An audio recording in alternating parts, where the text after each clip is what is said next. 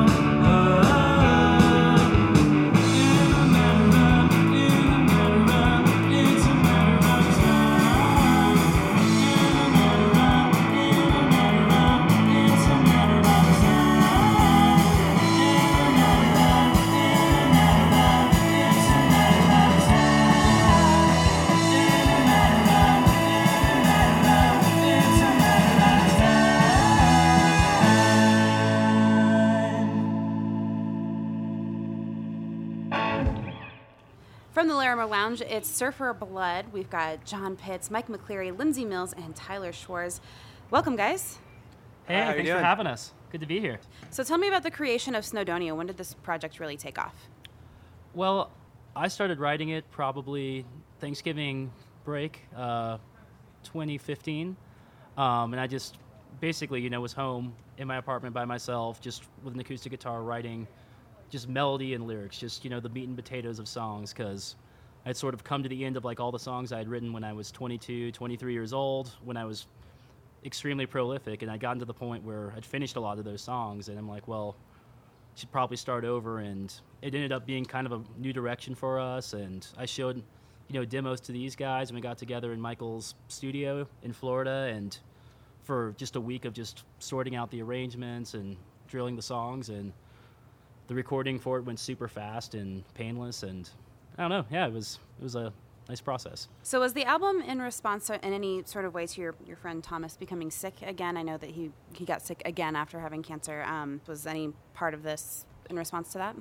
Well, not necessarily in response to it. I mean, honestly, not having Thomas there was sort of at first like a huge medicine ball, and probably the hardest part of the whole process was getting it off the ground in the first place.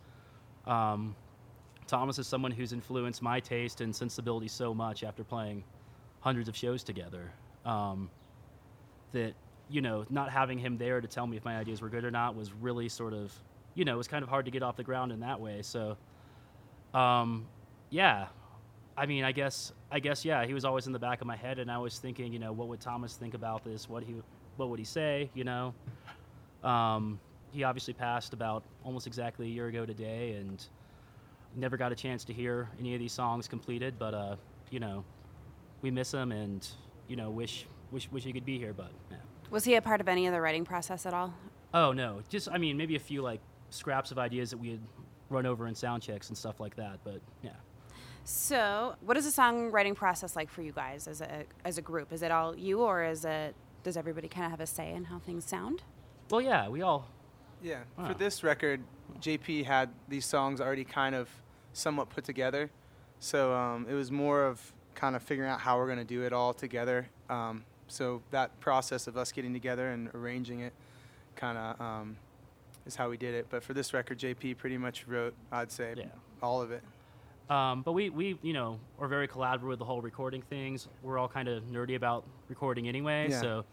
We love to, you know, pick different guitars and amplifiers and microphones and, you know, get weird effects with pedals and stuff. And, you know, we got the raw tracks, like the drums and the rhythm guitar parts and the bass lines in the studio in Miami, all to tape in like 2 days. So that was super fast.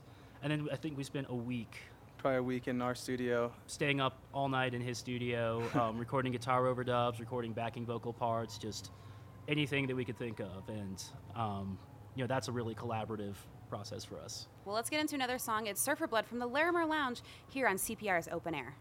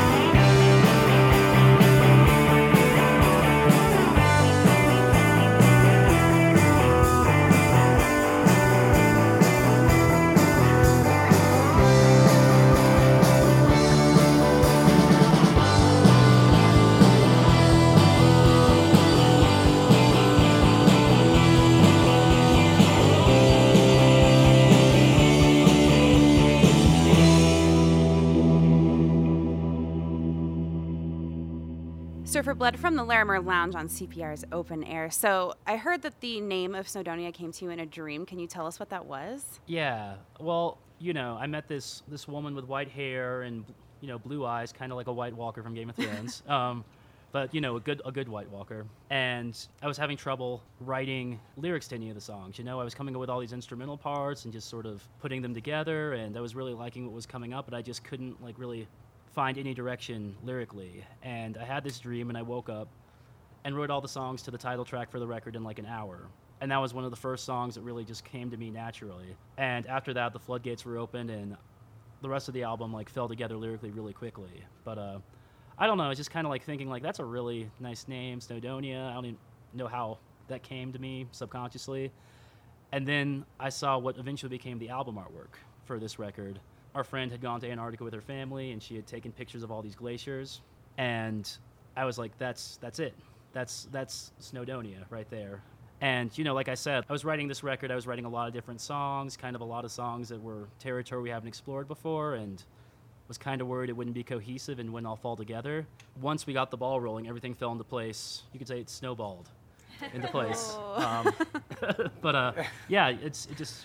all came together, and, you know, I'm really proud of it. A funny aside is we found out later that there is actually a national park in Wales called Snowdonia, and in addition, they've built a wave pool for surfing in the middle of Wales randomly. So that's also called Snowdonia. And we're hoping maybe someday they'll hear about us and ask us to play there. You just need to go take it over. It's really too perfect. All right, so the sound on Snowdonia, I feel like, I mean, it sounds like Surfer Blood. It's really great. But then there's these songs like Six Flags and Effigy where it will switch automatically. And it kind of reminds me of Happiness is a Warm Gun from the Beatles, where it's like two or three sounds mixed together. Yeah. Is that a sound you guys are going to explore more going forward? Yeah. That's something I was thinking a lot about when I was writing it. I was thinking back to this song on our first record called Anchorage, which is a song that kind of turns on a dime and has this whole ending that's not necessarily connected to the first part, but it's like a different movement of the same song, kind of. And yeah, you know, I love bands who explore stuff like that. You mentioned the Beatles.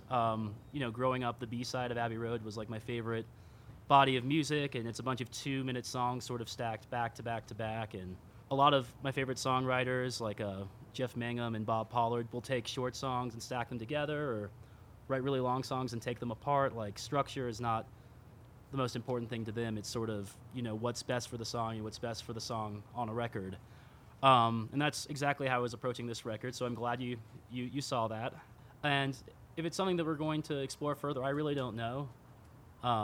We just started working on stuff for whatever we're going to do next, and if there's one thing I really don't like to do, it's repeat ourselves over and over again. So I'm proud of the fact that all our records are so different from each other, and they're all really unique, so who knows what's next?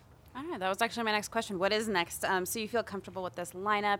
Is there another album or EP maybe that you guys are working on? We're starting to. We've honestly been so busy. We haven't been home for more than 2 weeks this year so far because we've been playing so many shows. So all of our ideas are very rough ideas right now.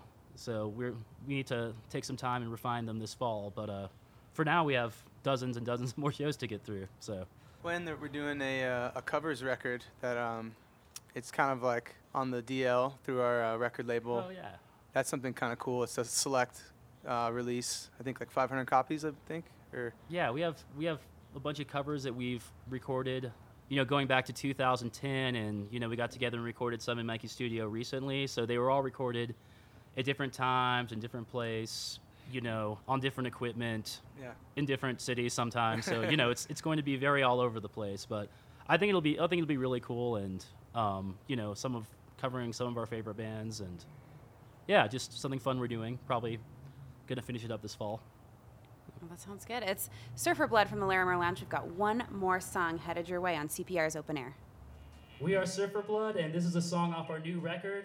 It's called Instant Doppelgangers.